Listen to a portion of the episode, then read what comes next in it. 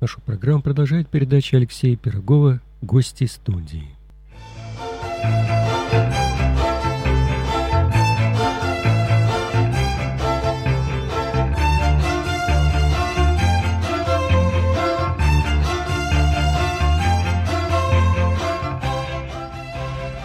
Здравствуйте, уважаемые радиослушатели! В эфире передача «Гости студии». Я Алексей Пирогов. Сегодня гость нашей радиостудии, журналист Инесса Кашевский. Здравствуйте, Инесса. Здравствуйте, Алексей. Очень непривычно себя чувствовать гостем, на самом деле. Но для меня это большая честь быть гостем Радио Мария. Мы сегодня с Инессой хотели наших радиослушателей вызвать на такую дискуссию по нравственным вопросам. И поводом к этой дискуссии послужил вопрос нашего радиослушателя на нашем сайте www.radiomaria.ru вопрос от радиослушателя. Какие христианские фильмы вы порекомендовали бы для просмотра молодежью? Для молодежи христианские фильмы, думаю, вот из того списка, который он мне показал, мы с ним встретились, с этим радиослушателем, я бы, наверное, только Бенгур и Моисей, вот старые фильмы Бенгур, Моисей и еще «Страсти Христовы» Мэла Гибсона порекомендовал бы. Но есть ведь еще масса фильмов, которые, ну так скажем, впрямую не называются христианскими, не рассказывают э, историю новозаветную или ветхозаветную, но тем не менее они говорят о Христе, они говорят о нравственном выборе, они учат христианским истинам. И вот один из таких фильмов – это «Пятая печать». «Пятая печать» – это известное произведение – это фильм, который был в советское время в широком прокате. Фильм Золтана Фабри и книга Ференца Шанты. Это венгры. И экранизация повести Ференца Шанты была в 1976 году. В 1976 году, может быть, наши радиослушатели смотрели. Вы слушаете передачу из архива «Радио Мария».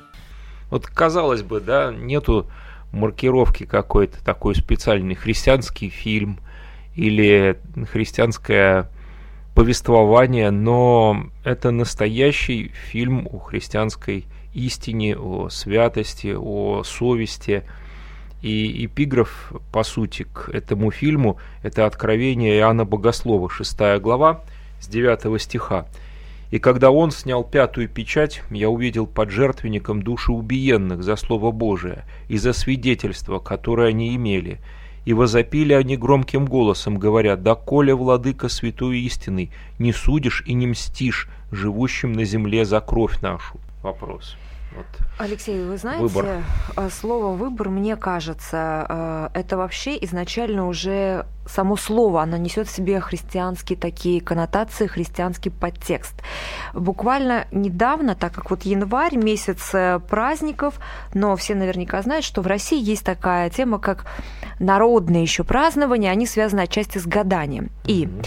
тут мне говорит один знакомый, говорит, вот ты знаешь, э, Э, чем, говорит, страшно вот эта история с гаданием? Я говорю, ну, грех, э, нельзя, там, потусторонние силы. Он говорит, нет. Понимаешь, говорит, Бог, если ты полагаешься на Бога, у тебя есть выбор. А когда ты полагаешься не на Бога, то ты обязан сделать что-то одно, четко прописанное. Ты попадаешь в рабство, у тебя нет выбора. И вот история с этим словом и, в принципе, понятие «выбор», оно, конечно, мне кажется, безгранично. Да, у тебя есть возможность или так, или так. Это еще история про ответственность. Э, на ваш взгляд, Алексей, слово «ответственность» э, сегодня насколько актуально в нашем мире? Да, очень интересную мы затеяли беседу, Инесса. Мне всегда приятно с вами побеседовать, особенно на такие вот актуальные темы. Считаю, что ответственность актуальна сейчас в обществе, хотя общество наше зачастую человека оставляет одного, и все же это не снимает с него нравственного выбора. И выбор есть всегда. И вот как раз этот фильм, если вы посмотрите его «Пятая печать», он существует, по сути, вот в двух версиях. Версия советская, когда в советском прокате он был урезанная на 10 минут, и версия, которая сейчас существует и недавно была показана в рамках недели венгерского кино. Э, так скажу, вот эта длинная версия, она очень-очень интересна. Хотя и короткая весьма интересна. Там даже вот если посмотреть, кто озвучивал роли, например, часовщика дублировал Зиновий Герт. И это вот о нравственном выборе, который происходит в любой момент нашей жизни. Вот вы правильно сказали, Инесса, что даже та история с гаданиями, да, это же выбор. Казалось бы, нет ничего особенного, да, в этом, никакой такой страшной в этот момент не происходит беды, казалось бы, да, ну, участвовал в гаданиях или в языческом каком-то обряде. Да, напрямую что произошло? Ничего, напрямую да, напрямую момент. ничего. Вопрос, что происходит в душе. Вот когда мы делаем такой выбор, да, выбор не христианский, выбор не гуманный, опять же, выбор против совести, мы что-то теряем в этот момент. А вот вопрос, что? И вот в этом фильме, на мой взгляд, есть ответ и в самой книге. Книга прекрасна. Мгм. Это можно сравнить эту книгу э, Ференца Шанта с такой головоломкой. Можно читать ее много раз. У нас есть автор «Радио Мария» Тарас Черниенко, арабист, переводчик с арабского. Он смотрел много раз этот фильм и книгу читал. И он говорит, каждый раз я что-то вижу вот в этом фильме и в книге новое. Мгм. Казалось бы, если идти по сюжету, вот эти вопросы, которые вы задаете в начале, да, ответственность, нужна ли ответственность в современном мире, всегда ли есть выбор, выбор, э, какой он, между злом и добром, либо между двумя видами зла. И все эти вопросы в этой книге обсуждаются, задаются. Э, Сюжет. Сейчас я расскажу кратенько этот сюжет. Может быть, вы смотрели, уважаемые радиослушатели, фильм или книгу читали. Я для тех, кто не знает, расскажу. Действие фильма и книги происходит в 1944 году. Это Венгрия. Мгм. И произошел фашистский переворот. Салашистский переворот. В Венгрии находится диктатор, который отстранил соответственно, президента, который хотел э, ну, мирного выхода из э, вот этой Второй мировой войны. И не буду сейчас в политическую историю погружаться, но он был смещен. По сути, сначала был взят м, заложники, потом его семья была в заложники Мгм. взята, и пришли в Венгрии фашисты, самые настоящие, Мгм. к власти. Они стали производить зачистки. Мгм. То есть они стали людей забирать внезапно ночью. Отца и мать забирают, дети остаются, дети умирают с голоду. Подступают уже с одной стороны советские войска, да, 44 год, с другой стороны союзники двигаются второй фронт. И такая вот не очень понятная обстановка. Собираются люди в кабачках и дома и обсуждают, что будет дальше. И вот в кабачке в одном э, собирается несколько человек, друзья, часовщик, книготорговец, столяр и трактирщик. И начинают обсуждать, вот что происходит.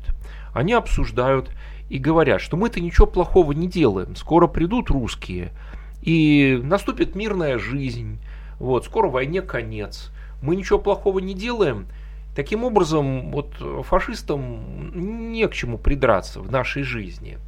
Трактирщик, как выясняется, платит э, квартальному, который поставлен фашистами.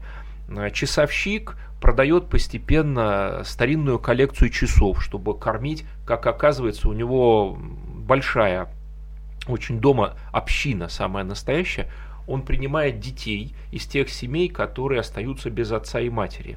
Детей забирают, а эти дети брошены на Мгм. произвол судьбы, и вот он, рискуя жизнью, этих детей у себя собирает. У него нет жены, у него есть только старшая дочь, которая помогает ему.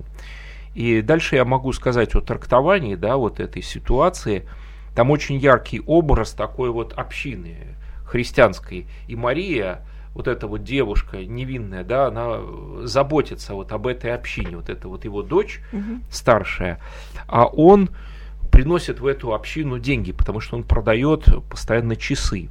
Дальше там есть э, столяр, ковач, человек приличный и который тоже зарабатывает тем, что производит своими руками. И книготорговец Ласло.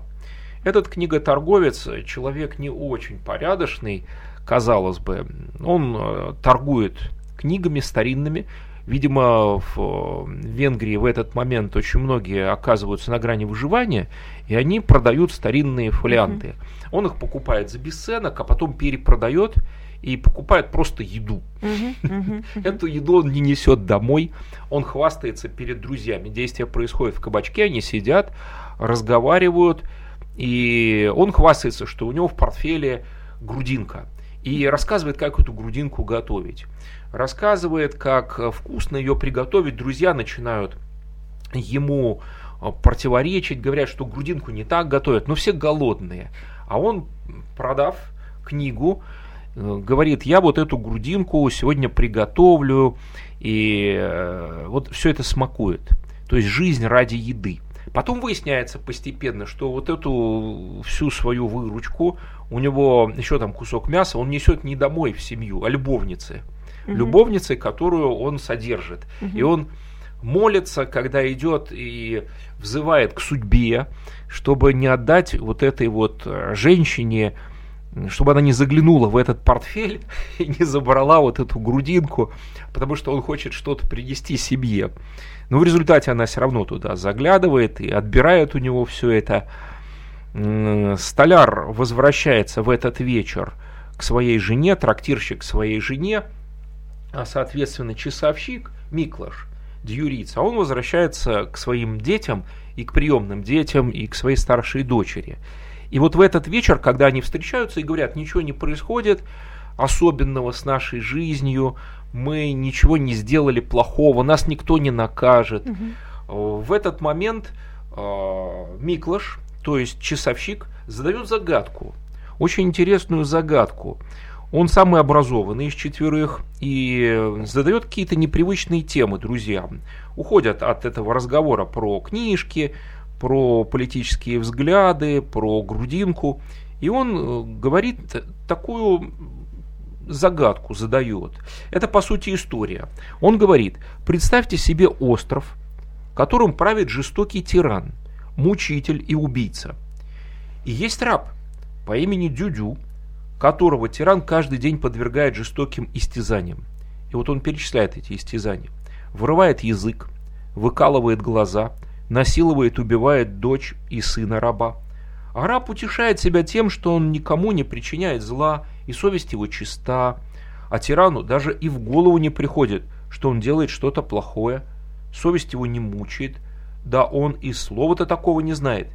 И вот вам предстоит выбор, стать ли этим тираном, либо этим рабом. Это я статую из книги. Только эти две возможности, никаких других вариантов. Что вы выбираете? Это цитата. Он задает вопрос своим друзьям. Они ну, сидят, страшный да, вопрос. выпивают, а, да, угу. и просто рассуждают. Они смеются, говорят, ты издеваешься над нами. Он говорит, нет, я просто задаю вопрос. Вот вам история. Хотели историю от меня? Что про грудинку говорить? Что говорит про фолианты эти говорить? Давайте историю. И вот э, замешательство возникает, и все трое признают, что выбрали бы жизнь тирана. Да и кто же сам добровольно выберет долю несчастного раба, да, вот угу, казалось угу. бы, вот кто. Ну и тут очень интересно. На самом деле действие фильма происходит в трех комнатах. Вот это первая комната, кабачок вот этот. Вдруг в дверь стук. А свет-то ведь почти потушен, да, и весь фильм э, такой вот в приглушенных таких вот тонах, Э, темно-коричневых, э, так, темно-желтых. Атмосферу Атмосфера создает, тяжелая, конечно, да, черные да. тона. Он такой темноватый. И все это дополняется еще игрой на таком механическом пианино, в которое там вот деньги бросают, и оно начинает играть само. Ага. Тоже немножко такое кошмарное впечатление производит оно. Но оно стоит в трактире, и в этом трактирчике они и собираются. Вот первая сцена, вдруг в дверь кто-то стучит. Кто же в эту дверь придет? Они пугаются, потому что они каждый день боятся ареста. Но они говорят, мы ничего не сделали плохого. Кто придет? Э, Подошел трактирщик, отпирает дверь, и входит солдат. Солдат, раненый на фронте, видимо, на Восточном фронте, без ноги, на костылях. Он еле-еле входит и очень скромно начинает э, спрашивать, можно ли присесть к вашему столу. Да. Он, да, получает э, немножко выпить, и ему разрешают присесть к столу. И он прислушивается к разговору. Он долго молчит, а потом слышит эту загадку. Вот эту загадку, которую загадывает Дюрица, э, часовщик. И он сразу говорит, а я стал бы рабом. Рабом бы стал, потому что раб не испытывает э, чувства вины, он э, не стоит перед выбором, он, э, в общем, не делает того, что его бы ну, вот как-то обременяло ответственностью. И этот человек, случайный посетитель кабачка, он, кстати, фотограф, его зовут Кисеи, он самолюбивый и страдает от комплекса неполноценности такой. Он заявляет, что стал бы рабом, а не тираном. Но четверо друзей ему не верят. И вот в ту ночь, когда один отправляется к своей жене, трактирщик, и рассказывает жене, что я плачу вот этому фашисту, этому, и меня не возьмут, нам надо что-то подумать, может после войны мы с тобой заживем. Жена его поддерживает. Второй столяр возвращается к своей жене. Жена у него очень приличная тоже, они живут хорошо, семейной жизнью. И она говорит, да, сложную загадку загадал тебе этот трактир, этот э, часовщик. Мы ведь, э, да, наверное, все-таки, да, наверное, все-таки царем тебе надо было бы быть в этой загадке. И вот он тоже мучается до утра. Задав этот вопрос, э, часовщик оставил их перед выбором, таким вот, который еще просто в уме, уме человеческом. А выбора настоящего еще не было. А, сам часовщик вернулся домой, и он не дает ответ на эту загадку. А, соответственно, книготорговец идет к любовнице. Ну, я уже рассказывал, и она отбирает у него его на выручку, и он возвращается потом домой и начинает лгать жене. И заваливается спать. А вот этот солдат, он тем временем, страдая от комплекса, начинает думать, как отомстить этим людям. Им отомстить. И он доносит на них, соответственно, фашистам. Просто доносит. Говорит, что они ведут плохие разговоры, поскольку в тот момент, когда он сидел за столом, зашли фашисты и просто попросили выпить. И они дали им э, выпивки. И вот этот фашист, который зашел, он очень сильно, видимо, обиделся, что трактирщик попросил э, за эту выпивку заплатить. Ну, заплатить. Им, видимо, настолько все предлагали все бесплатно, что он попросил заплатить. Это его очень сильно обидело. Так вот этому фашисту и попадает дело вот этой четверки. И на следующий день, соответственно, за этой четверкой приходят. Мгм. Естественно, солдат больше не появляется. Он просто остается в своей комнате прокуренный и говорит, что он им отомстит, отомстит. Но их забирают на следующий день, всех четверых арестовывают и доставляют в тайную полицию. Ну, по сути, как гестапо венгерская. Причем они хотят взять свои вещи, им говорят, вещи можете не брать. Вот, вам пальто уже не понадобится. Но их первым делом избивают, вот, потом начинают оскорблять. Избивают всех. Пока они едут, э, все начинают говорить, что мы ничего не делали, начинают оправдываться. Лишь один трактир, э, лишь один часовщик понимает, что нужно смириться. И он просто закуривает и понимает, и говорит, что ничего не сделаешь, э, мы должны смириться. А те пытаются объяснить. Объяснить, что они хорошие, что они ничего плохого не делали. И их избив, э, помещают в камеру, в одну камеру. И э, вот эта комната, камера становится еще одной сценической площадкой, одна сцена. Тем временем два фашиста переговариваются между собой. Старший, как бесы. Старший бес и младший бес. Младший бес пытает их и говорит, их надо расстрелять. Они говорят против нас. Их надо расстрелять, а старший говорит, а зачем их расстреливать? У нас вся страна да, ожидает, что фашистский режим да, в Венгрии уже падет. Да, и как вот мы их расстреляем? Нам надо тогда всю вот страну убрать, всех этих людей. Такой философский. Да, подход. да. Да, это на самом деле 76-й год фильм. А, Ференц Шанта «Пятая печать». Это книга, она переведена на русский давно, а экранизация Ференца Шанта режиссер Золтан Фабри. Кстати, в десятку лучших венгерских фильмов мировых. Вот Венгрия представлена, да, одни, вот одним из шедевров mm-hmm. это вот этот фильм. Так вот, э, рассуждают два беса, по сути, что надо бы вот этих людей расстрелять. Вот. А бес старший говорит – а зачем их расстреливать? Э, у нас половина таких, они ненавидят фашистов. Это антифашистский, кстати, фильм. Но вот они ненавидят фашистов. А, а молодой говорит, а что же тогда с ними сделать? Он говорит, как что? Я предлагаю эксперимент, их надо сломать и отпустить.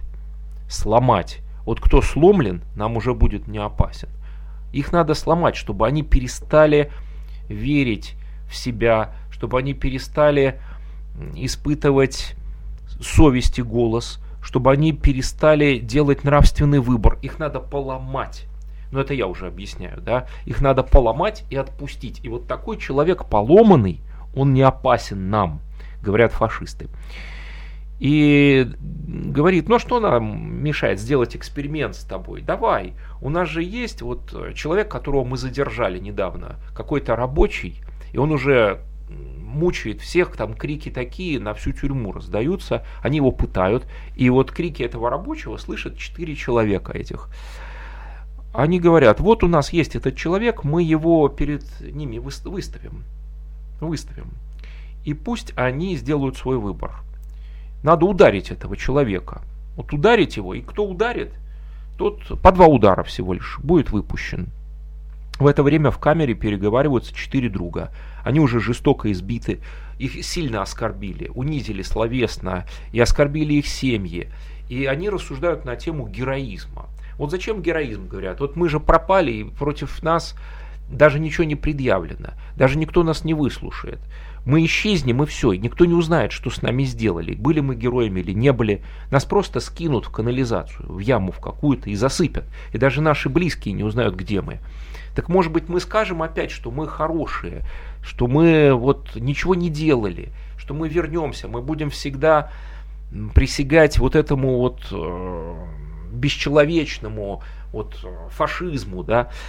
Но говорит всем часовщик, а он, кстати, оставил свои часы очень символично на столе там в трактире прямо, оставил часы дорогие. Он говорит, что ну, они вам не поверят, надо смириться. Они вам не поверят. И они слышат все время крики этого избиваемого человека. Потом они выходят, и они думают, что их на расстрел вывели. И их четвером поставили перед этим человеком, измученным. И нацисты стоят и смотрят, что будет дальше. И говорят, мы вас можем отпустить по два удара этому человеку. А он уже почти без сознания, с трудом с трудом жив и весь окровавленный. И, конечно, тут полная аллюзия с Иисусом. Он висит на огромных цепях прямо перед ними, и они стоят перед нравственным выбором. И тюремщики, таким образом, пытаясь подавить личность, уязвить да, человеческое достоинство, предлагают сделку. Каждый, кто два раза ударит избитого до полусмерти человека, будет отпущен. Ковач вызывается первым. Ковач – это столяр. Но подойдя к жертве, он падает и не в силах поднять руки. Он говорит «Иисус» этому человеку. «Иисус». И плачет. Его уводят, видимо, на расстрел или на пытки очередные. А он кричит «Я хотел, но не мог». «Я хотел, но не мог». Вторым пытается совершить вот этот э, поступок Кирой. Это книготорговец, который вот с этой грудинкой там в портфеле все ходил. Но Белла, трактирщик, отталкивает его, а он самый крепкий такой из них, и бросается на нацистов, на мучителей. И они тут же его застрелили. Из пистолета застрелили, потому что он хотел противостать злу силой. И вот остается вот этот э, Кираи, который книготорговец в зале, и нацисты. И нацисты говорят, все, будем уходить уже, они неисправимы. Они неисправимы, кончайте с ними. И тут говорит Дюрица, вот этот э, часовщик, что он готов.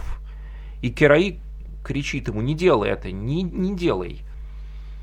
Но он подходит и долго смотрит на этого избитого человека, а потом наносит один удар и наносит ему второй удар.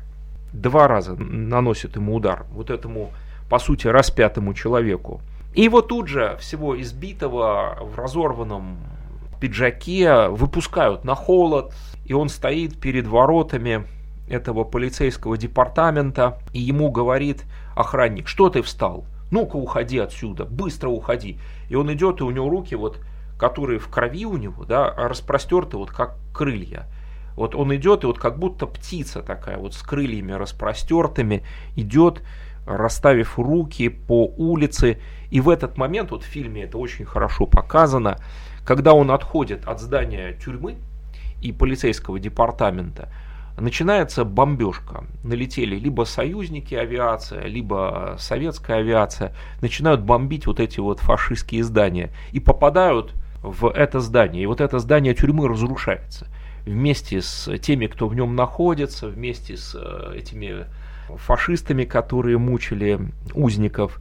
И э, идет дальше этот э, часовщик по улице, простирая руки, mm-hmm. простирая руки, и идет, идет, идет, и со всех сторон бомбы сыпятся, взрываются дома, идет Вторая мировая война, да, рушатся здания.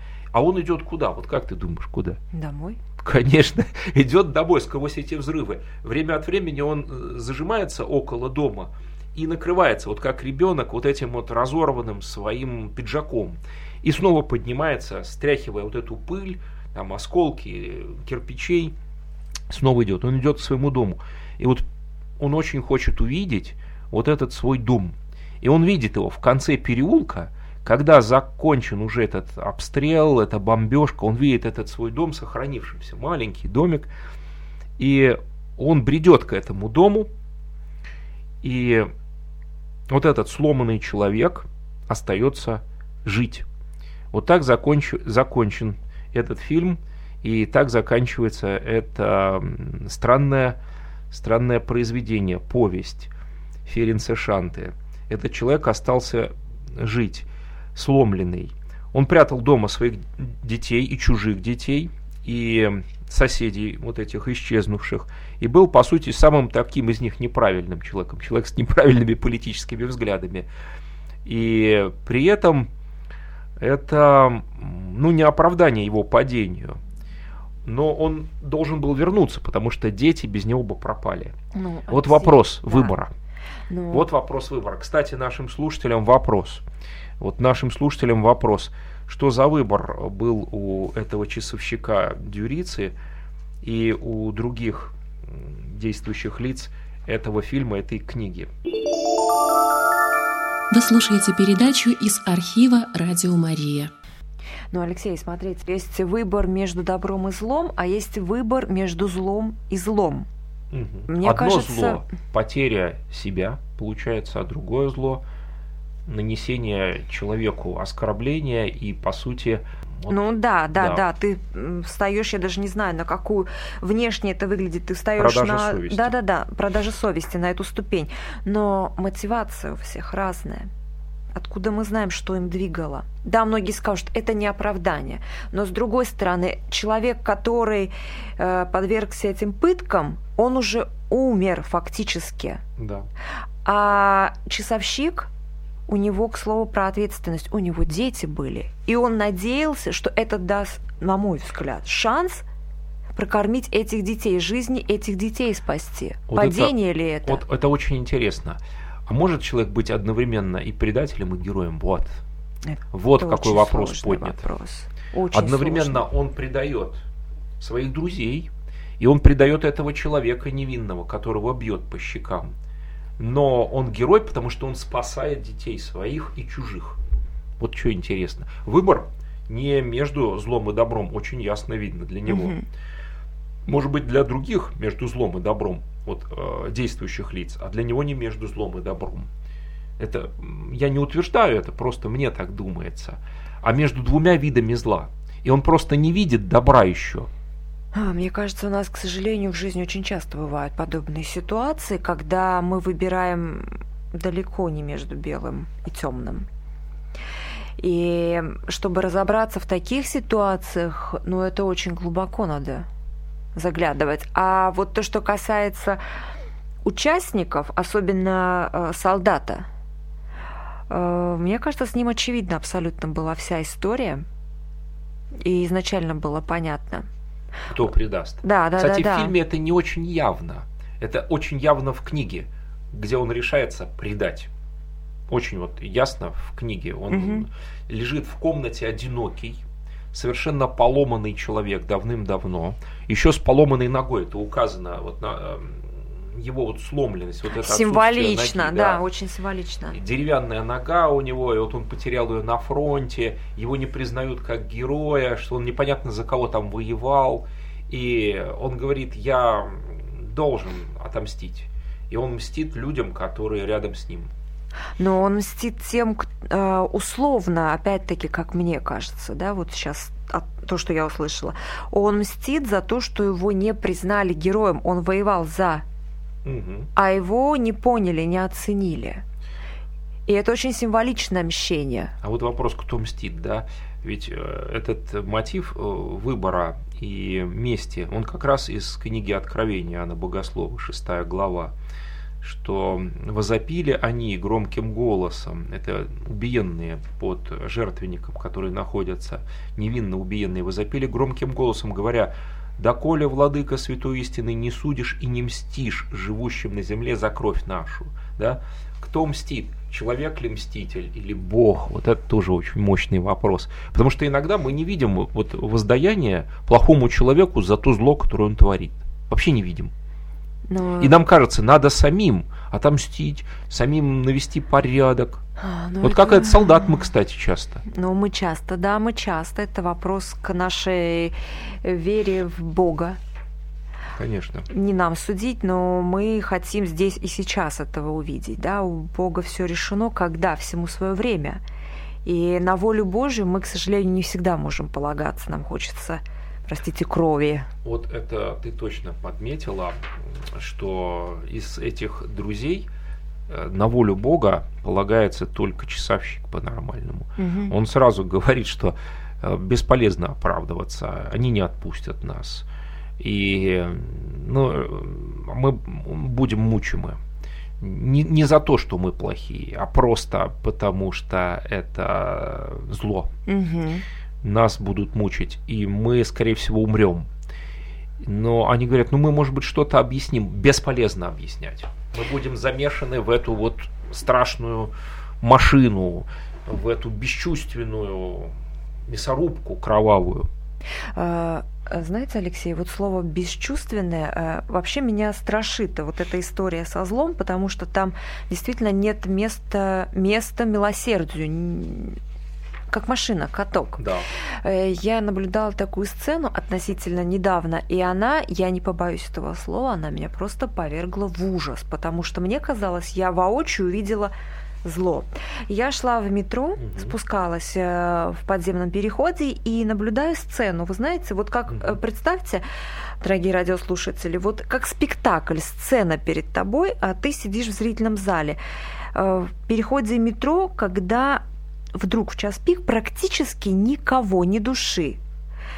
Э, Пьяный э, валяется, к нему подбегают э, два молодых человека, э, достают у него кошелек, достают документы, он что-то им пытается сказать, они его отталкивают и, и убегают. Причем не убегают, вот, а как-то очень быстро-быстро уходят.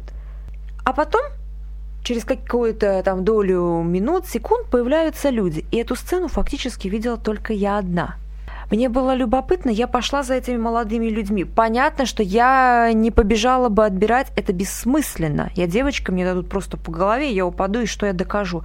Но мне было любопытно посмотреть, э, как они дальше себя ведут. Э, выскочив из подземного перехода, они, естественно, начали смешиваться с толпой. Они не бежали, нет, они ускорили шаг на какое-то время, а потом они просто растворились в этой толпе.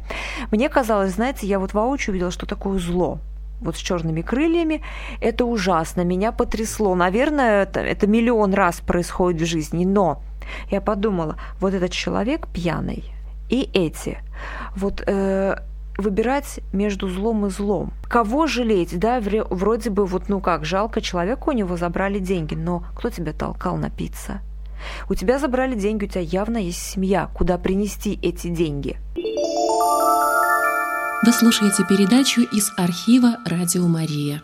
Мне еще сложно до конца осознать вот то, что я увидела, но э, не залезая глубоко и психологически не разбирая, я поняла одно, что в этих ситуациях, в этой ужасной сфере не бывает милосердия. И мне стало страшно. Я подумала, что вот Бог-то простит, вот Бог поймет. А вот здесь тебя никогда не поймут. И это ужасно. Ух, какие мы сегодня сложные вопросы затронули с Инессой Кашевски. Ни одного звонка нет, но может быть от того, что фильм этот не смотрели и книгу эту не читали. Но я искренне рекомендую посмотреть этот фильм.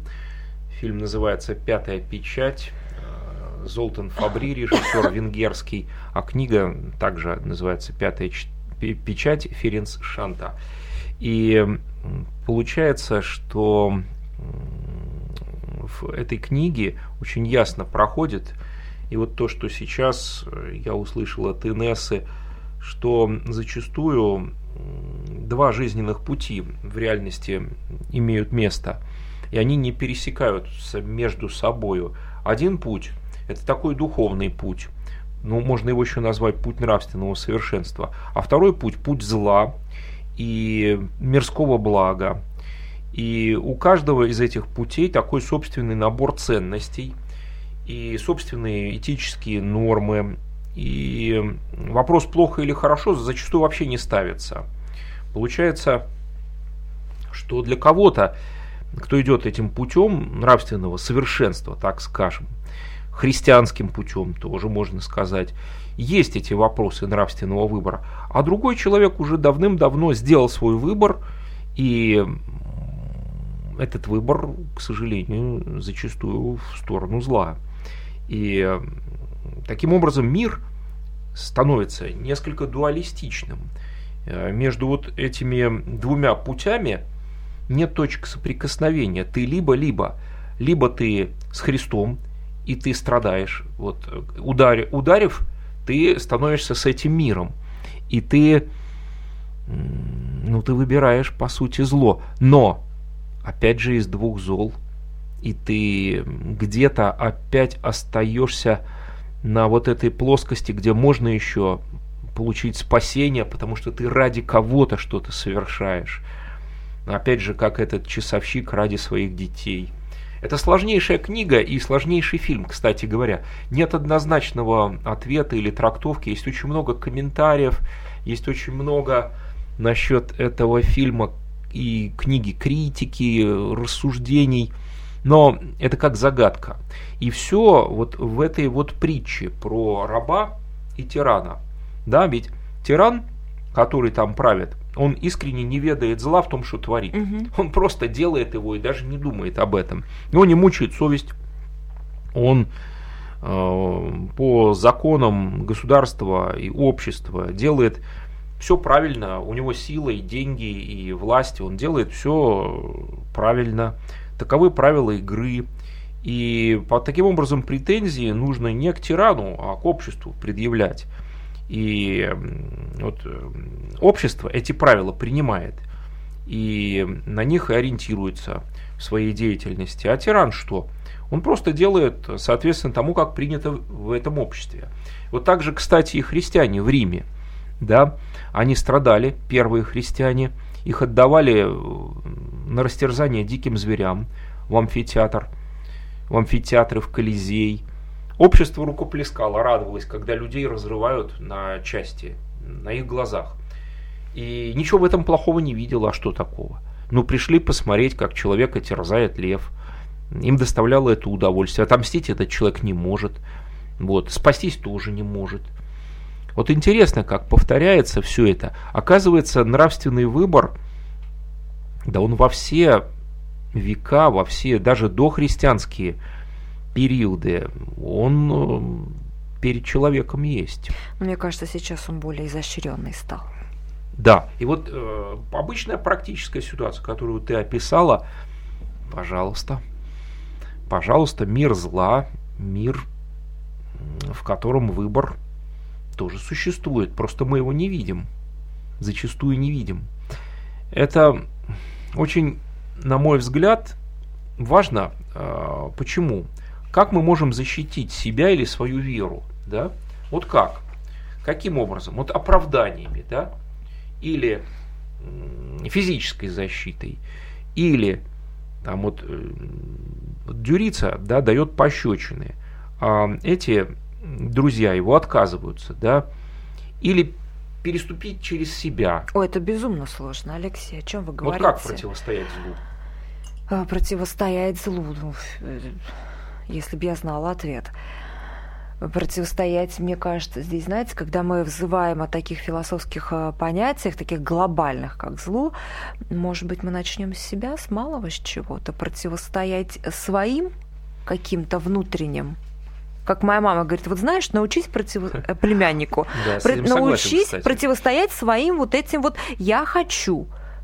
Да? То есть я хочу и все, выньте и положите. С этого начинается, с малого ростка, это дальше идет э, в более серьезное в твоей жизни.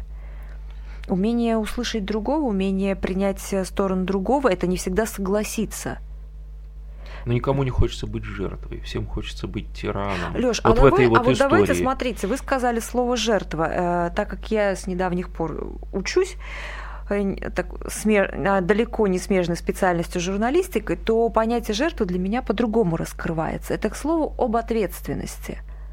Что такое жертва? Человек, который... Я сейчас не про Иисуса говорю. Вот там как раз-таки была глобальная ответственность и понятие, что я делаю во имя чего, и я готов на это – идти, даже терпя и мучения физические и духовные. У нас нет сегодняш, в сегодняшнем мире.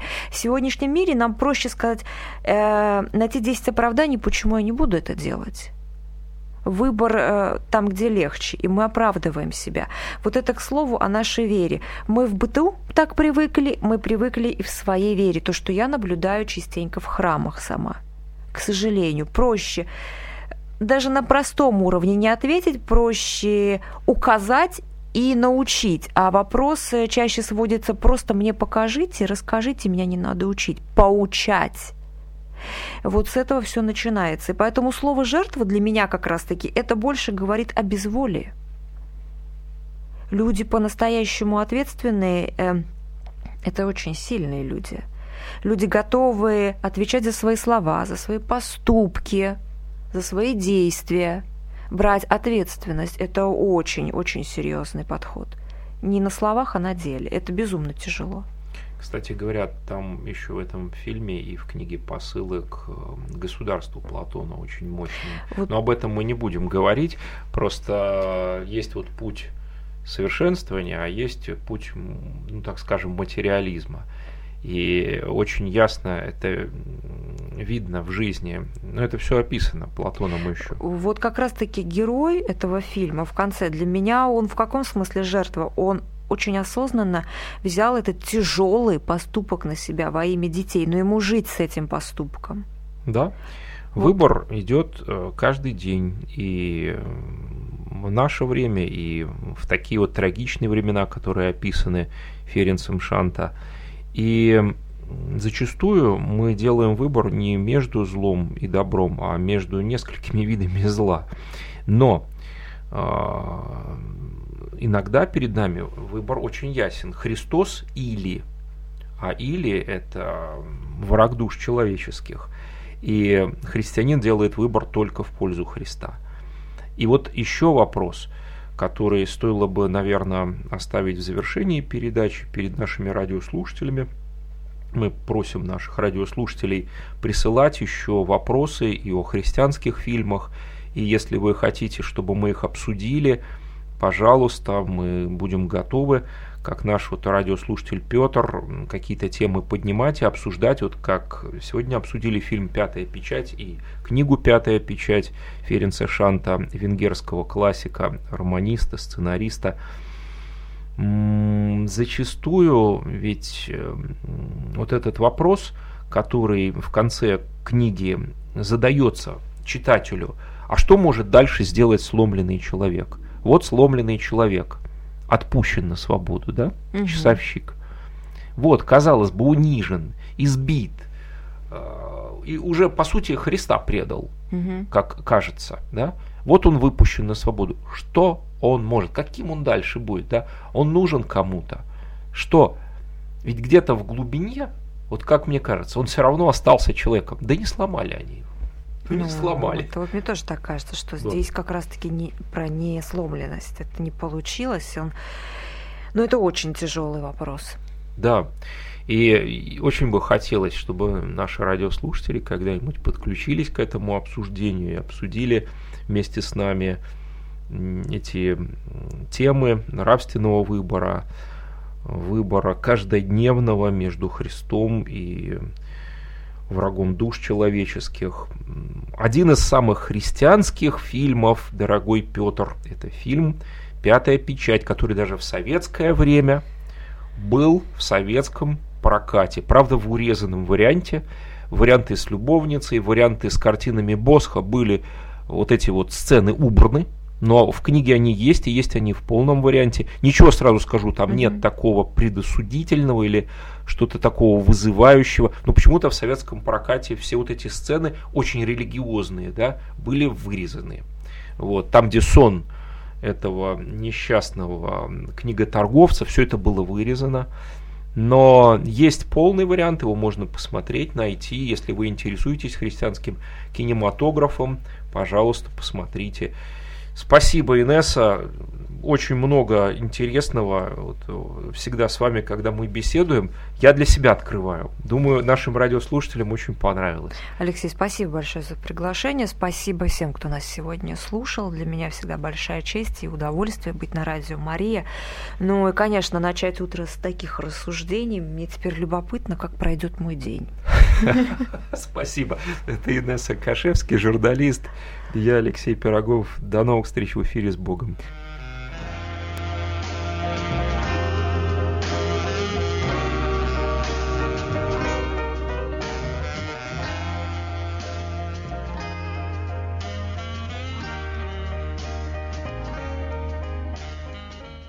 Вы слушали передачу Алексея Пирогова «Гости студии».